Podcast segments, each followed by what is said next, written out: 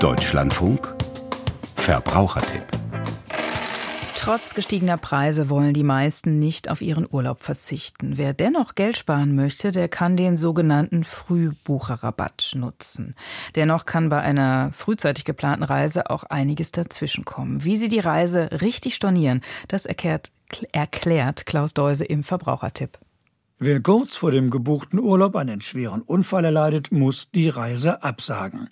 In vielen anderen Fällen aber sind sich Verbraucher unsicher, wie sie sich entscheiden sollen, sagt Henriette Neupert vom Verbraucherportal Finanztipp. Wenn man akut erkrankt und sich unsicher ist, ob man die Reise antreten kann, sollte man auf jeden Fall den Arzt um Rat fragen, im Zweifelsfall auch die Versicherung ansprechen und eher stornieren, als dann das Geld eben nicht zurückzubekommen, weil man nicht früh genug Bescheid gesagt hat. Behandelnde Hausärzte können die Situation und den Verlauf einer Erkrankung zumeist gut einschätzen, vor allem wenn sie ihre Patienten lange kennen.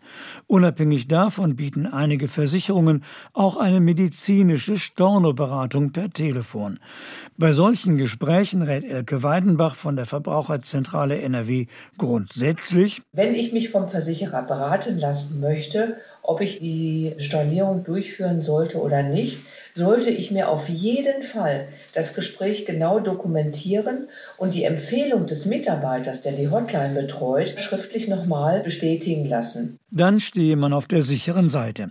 Etwa wenn der Mitarbeiter der Hotline zum Abwarten rät, der Arzt jedoch später die Reiseunfähigkeit attestiert, dann hat der Versicherte dennoch Anspruch auf volle Erstattung der Kosten der gebuchten Reise. Der Versicherte hat letztendlich nur dann Anspruch auf die Erstattung, wenn er auch beweisen kann, dass der Mitarbeiter zum Beispiel zum Abwarten mal geraten hat und daher eine verspätete Stornierung erfolgte. Wenn klar ist, dass die Reise nicht angetreten werden kann, sollte die Stornierung sofort in die Wege geleitet werden, betont Henriette Neubert vom Verbraucherportal Finanztipp. Egal ob Pauschalreise oder Individualreise, wenn ich stornieren möchte, muss ich das generell dort tun, wo ich die Reise gebucht habe. Bei Pauschalreisen ist das eben meistens der Reiseanbieter. Bei individuell gebuchten Reisen ist umgehend das Hotel, die Fluggesellschaft und gegebenenfalls auch die Autovermietung am Urlaubsort zu informieren.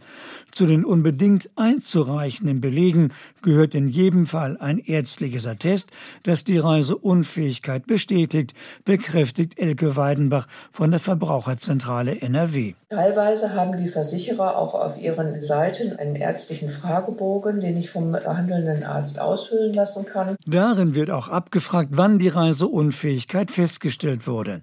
Ebenfalls einzureichen sind die Reisebuchungs- und Zahlungsunterlagen, erläutert Henriette Neubert von Finanztipp. Die meisten Anbieter, bei denen reicht es heutzutage, die Reise über eine Mail oder einen Anruf zu stornieren. Wer sicher gehen möchte, kann sich die Stornierung per Mail auch bestätigen lassen und damit ist man eigentlich in der Regel auf der sicheren Seite. Neben gesundheitlichen Problemen gibt es noch andere mögliche Gründe für eine Reiseabsage, die von einer Versicherungspolice abgedeckt sein können.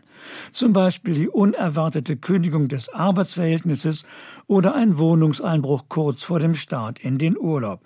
Auch in solchen Fällen benötigen die Versicherer Unterlagen, etwa das Kündigungsschreiben bzw. das Polizeiprotokoll.